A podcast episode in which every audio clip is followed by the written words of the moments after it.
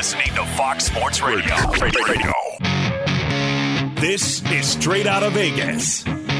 With the voice of Vegas, your host, RJ Bell.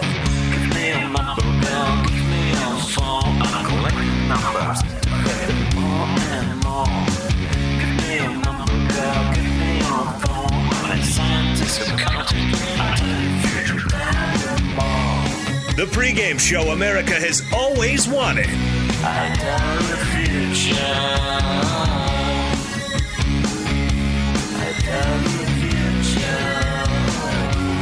From the Vegas Strip, here's RJ Bell.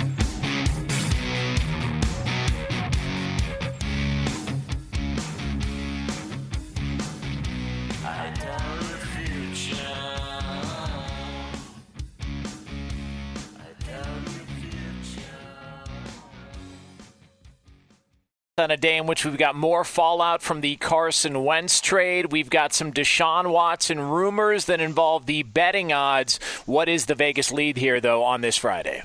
I'll say this, Jonas. In the second segment, 20 after, we'll make this appointment listening.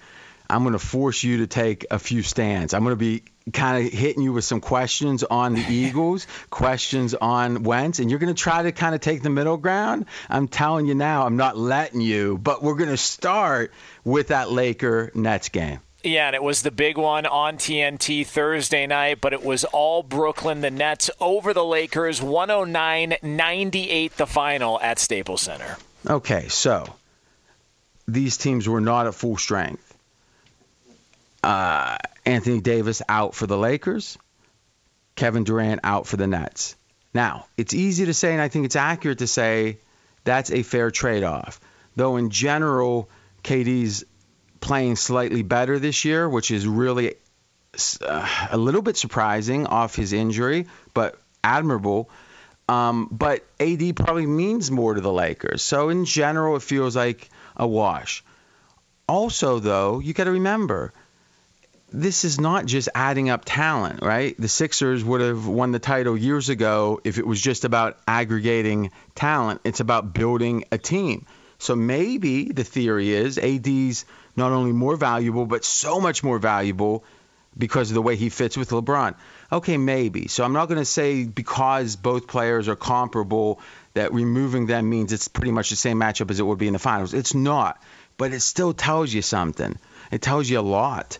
And it also, the reason I think it tells you so much that we should be optimistic about the Nets, and that's the real takeaway here optimism about the Nets. The Nets are better than most experts are letting on, or at least uh, willing to admit.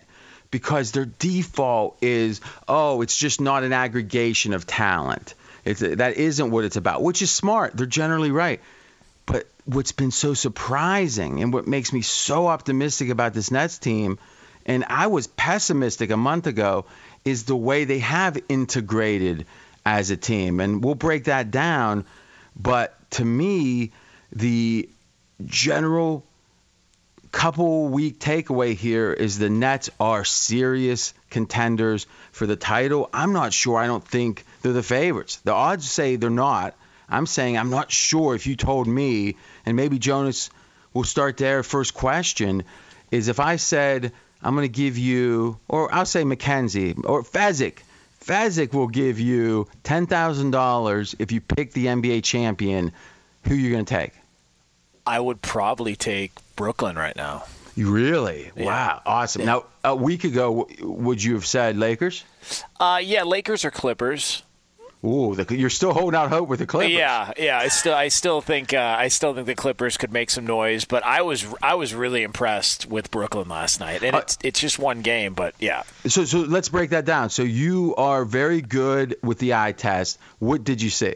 it, they just looked like a better team. They looked more together, um, which is, which is weird considering they haven't been together that long, and it just seemed like it, to, your point, no Anthony Davis hurts the Lakers more than no Kevin Durant hurts the Brooklyn Nets, just from the fact that they can get scoring whenever they want it, basically. So when you get to the postseason, you need somebody that's going to get you a bucket. Well, pick which guy you want to do it, whether it's Kyrie Irving, whether it's James Harden, but it's also these other role players, the, the others as they would call them, you know, like Joe Harris, who was really good. Um, they hit a bunch of threes in that game. You don't expect them to be that hot from three every single game, but I just came away from that going, okay, they've played good enough defense, and they reminded me a lot of the Warriors teams in that they played good enough defense, they hit a bunch of shots, and they just seemed like they were on a different level. And I never felt like the Lakers were close in that second half. I thought the 11 point line, the 11 point final score difference, I, I didn't think it was that close. I just didn't think the mm-hmm. Lakers were ever that into that game at, at any point in the second half. Be sure to catch live editions of Straight Outta Vegas weekdays at 6 p.m. Eastern, 3 p.m. Pacific on Fox Sports Radio and the iHeartRadio app. Now, a lot of listeners are probably thinking, what, like that Warriors team? I think offensively, as good, if not better, with all three. They've only had six games with all Yeah. 3 It- it- but where I would say, let's qual- uh, qualify it a little bit, is I don't think the Nets could play defense as well as Golden State. and that, if you think about it, you know they had when they had Iggy especially, but then when you uh, you know Draymond at the time younger was a really good defender, and Clay you know was and is hopefully a really good defender when he comes back from his injury, but here's the thing about the Nets, and if you have one takeaway about why the mainstream general narrative is incorrect, it's this. In the games, and there's different ways to do this analysis. One is what was the record at the time the teams played. The other is what was the record now. So we're looking at the record at the time the teams played, which is indicative of how good they were at that point. In those games, there's 12 times that the Nets have played a team with a winning record. In those games, 10 wins, two losses. Okay. The final score in those games have been average for the Nets advantage 123 to 115. So they win by 8 points against winning teams. Against losing teams, 18 games, 8 and 10 straight up. The Nets are 8 and 10 against losing teams at the time of the game, 10 and 2 against winning teams. And here's the thing about the defense, Jonas. Against the lesser teams, they give up 119 points, the Nets. Against the winning teams, 115. So what we're seeing here is it's about focus and it's about effort. And I know if we could just say it'd be good if someone tried all the time as best they could. Yeah, Yeah. I agree. But in the playoffs, that's when when you typically have a team that's inconsistent in the regular season, but against the good competition they really ramp it up. Those are the teams that usually overperform in the playoffs. LeBron's had those types of teams with the Cavs especially, and that's what the Nets are. Forgetting the fact that they've played with only two of the big 3 most of the time, they are beating winning teams by 8 points a game. It's rare to have a team ever ever have a net differential of 10 points throughout an entire season against everybody. So obviously it's not an entire season, but what I'm saying, winning by eight points is huge against any competition. Meaning, if you just say across the league, eight points would be huge. Against winning teams to be 10 and two says when they decide to play. They're really good, the Nets, and obviously the playoffs are the times that they're going to decide to play. So, with your eye test, would you say that when they're motivated, this team's playing better than anyone? The Oh, Nets? 100 100%. Yeah. And, and I also think this I, I think they cover up each other's flaws, and most notably James Harden's flaws. So if we think about Kevin Durant has performed on the biggest stage in the finals and was the best player in those series. It was Kyrie Irving who hit the shot and performed at a really high level in the NBA finals. The one knock on the trio is the guy who doesn't have the ring, and that's James Harden. And and the biggest issue with him is everybody says, well, when he gets to the postseason, he runs out of gas because he he, he plays so hard during the regular mm. season, he doesn't have any, anything left. Well, that's not going to be an issue this year because he's not going to have to play as hard to carry his team in the regular season. So I think this is going to be the freshest version of James Harden that you're going to get, and that could ultimately be the difference between them just making the playoffs and them winning the title. That's Jonas Knox. We're straight out of Vegas, and we are defining the truth of the situation in the NBA right now, specifically Nets potentially the favorites to win it all. Mackenzie and research. Uh, you know, I haven't looked at the updated odds today. Uh, do we have the NBA? I mean, obviously we do. The NBA favorites right now. What do we got? So the Lakers are plus 250. The Nets are second at 4 to 1. All right, so the Nets a month ago, right when the trade happened or right around the trade, were what? They were around 4 to 1. There was actually a lot of variance. I know one place in town had 6 to 1, but yeah, on average it was 4 to 1. So you're saying we've seen what we've seen in the last month, and the odds haven't improved. This Yes. to me, and I'm going to make it right now one of my impromptu bets, Jonas. and these these are deadly. Let's be candid.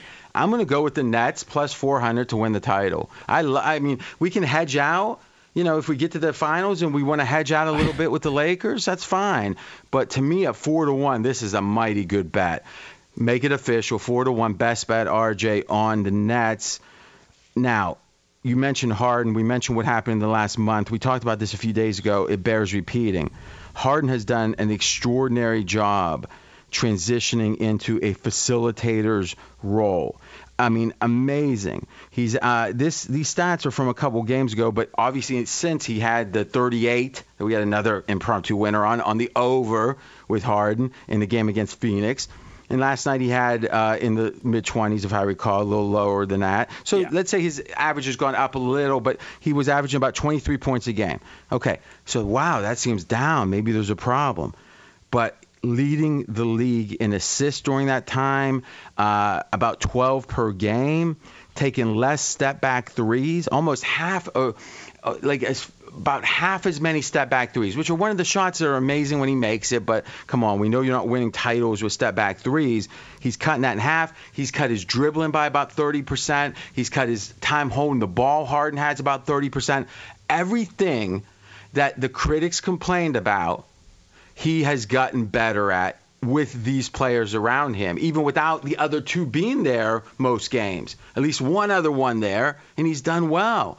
And I think in general, if you would have said, What's your apprehension about the Nets? It would be two things at the time of the trade. One is Kyrie was off, and it seems like not fo- obviously not focused on NBA basketball. Yeah. And it seems like in general, directionally, he's moved back to that as a greater focus. Now, if that's consistent from here on, we don't know. But right now, that's improved. Kyrie's focus has improved. Also, we didn't know how these three would play together, how Harden would deal with not having the ball all the time. In both regards, it's been a huge plus plus, but the odds haven't changed. What do you think? Yeah, that's a little strange. Um, I, I just wonder if there's so much skepticism that these personalities are not going to be able to mesh, and and maybe that's where this is coming from. I I mean, I would have thought maybe after seeing last night that maybe there might be a little bit of movement, but the fact that there's been no movement at all over the past couple of weeks, that's a little bit surprising. Be sure to catch live editions of Straight Outta Vegas weekdays at 6 p.m. Eastern, 3 p.m. Pacific. What does it take to believe the Lakers should be favored? And I'm going to say that you're building an argument that has some real, let's say, uncertainty in it. Number one, we can't forget after the bubble regular season f- finish, before the playoffs, the Lakers were considered to be the third favorite to win the title. Uh, Clippers were the favorite, Milwaukee second remember the Lakers shot poorly in the bubble up to that point, and Fezzik right here on this show had Portland as his best bet. He had won what 14 straight bets, and he decided he he was going to put Portland as his best bet to, to win the, Yeah. the, the series. Colin Cowherd right here in FSR picked Portland to win the series. So it was a you know professional batters, uh, elite radio guys that are NBA uh, observers. Everyone felt like, or not everyone, but many felt like the Lakers just weren't even close to the clear favorite to win it. They won it. What was their toughest matchup to win it? Meaning, if you look back in the history of the NBA and say, what was, and I'm asking, Jonas, in your opinion, who was the toughest team they beat? The Lakers on the run to the title. Yeah, yeah. Ooh, um, probably Denver. Yeah. So what we're saying here, a Denver team that, in the scheme of things, like go back to like when the Warriors uh, beat the Rockets, right? And Harden's gotten heat for not winning those. But you could make the case that that, that, that Rockets team that, that was up 3-2 against the Warriors a few years ago, you could say maybe that was one of the 20 best teams in the last 20 years. It's Yeah. not always going to be the best. The, the title holder is going to be one of the 20 best in 20 years. Sometimes the second best team one year is better than a title holder another year. Denver's nowhere in that conversation. The Heat's nowhere in that conversation. Meaning, hey, it's a title. LeBron did a hell of a job, and he, he navigated the pandemic, and all, no doubt about it. But the fact of the matter is that they had a relatively easy road, and entering that run, they weren't considered the best team in the NBA. So let's just say they won the title, and that's for sure, and they get the ring, and they should, but they weren't necessarily even the best team last year. So now, what's happened since? Well, winning hurts the Lakers this year. Why? Well, not with LeBron, because I think he's got like a career narrative in his head, and, and that's one of the reasons he's so great. He's always thinking about the next thing. But AD, I would make the point, and let me ask you, Jonas, if if you said there's a player that's never won it, and we don't know yet if he has the will to keep working. You know, remember Rocky lost in Rocky three, right? He won. He lost in Rocky one. Even though he had a detached retina, he was fighting in two. They both fell down. Double ten count. Rocky up. Yo, Adrian, I did it. But you know what happened in Rocky three? Paulie's got the robot. You remember this? Yeah. and he's just not fighting as hard. And remember, he goes, he go, when when, uh, Mickey goes, he's gonna kill you, Rock. It's like Mr. T's in a little, uh, you know, 400 square foot apartment doing chin ups, and Rocky's got like a turtleneck sweater on. Do we really know? How AD's responded to this win. What we know is this title win. What we know is he had he's played worse this year when he's been on the court. Not horribly, but not as good as last year. And now it goes from two weeks out to a month out. In general, the tenacity doesn't seem to be there for AD. Would you agree with that? Yeah, the injuries have always been there. They've popped up. I can't think of one season that injuries haven't been an issue for him. And when he was on the court, to your point, he was not playing all that great this year for the Lakers. Like Rocky 3. Yeah. So now the question is if you weren't necessarily clearly the best team last year, and I think the best you could say is they were, you know, right there, right? And they won. Okay. And now LeBron's a year older, and let's not forget, come the title being decided, it would be June this year, right? Is think about the amount of basketball LeBron would have played in the 12 months, starting with the resumption in the bubble, the end of July, through June, assuming it's game seven in the NBA Finals against the Knicks, no player LeBron's age in the history of the world would have played that much hard basketball in an 11 month period. Now, we can say LeBron's like Tom Brady and the rules don't apply, and you know, I, I could see that, but it's a question mark for sure. AD's tenacity is a question mark. The fact that the Lakers were clearly the best team last year is a question mark. And LeBron playing so much ball in 11 months is a question mark.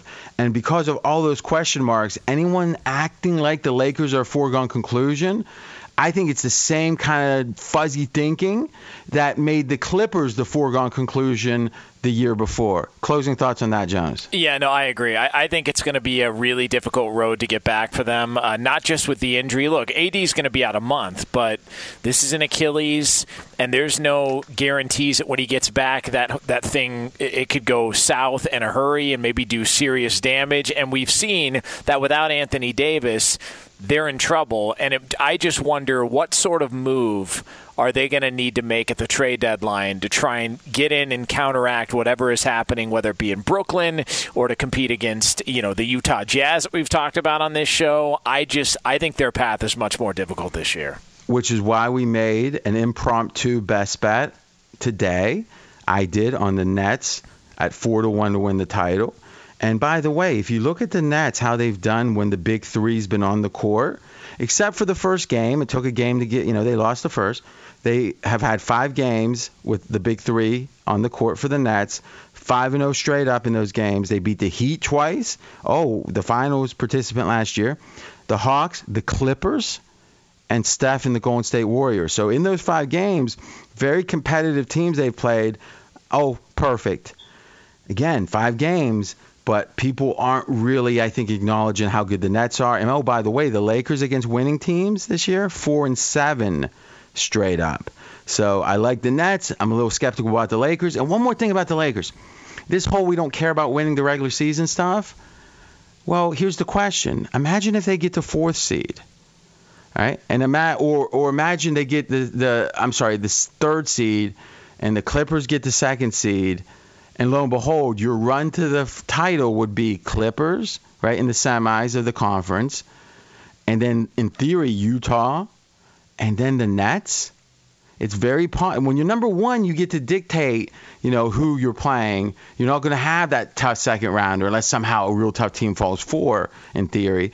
But boy, oh boy, when you kind of roll the dice with Utah playing so well about where you're going to be seated, wouldn't you agree? Clippers, Jazz, as they're playing now, especially Nets, that is a tough road to the Yeah. title. real tough, and especially uh, Anthony Davis. Really, I think is is the key to everything. And I'm I'm also surprised now that we look at those odds that there wouldn't have been an adjustment based on just the health status of Anthony Davis. It, it still feels Well, like eh, don't remember, worry we about it. He'll be back in four weeks. Yeah, we talked about that. The theory is if the regular season doesn't matter, this, if anything, this rest helps him.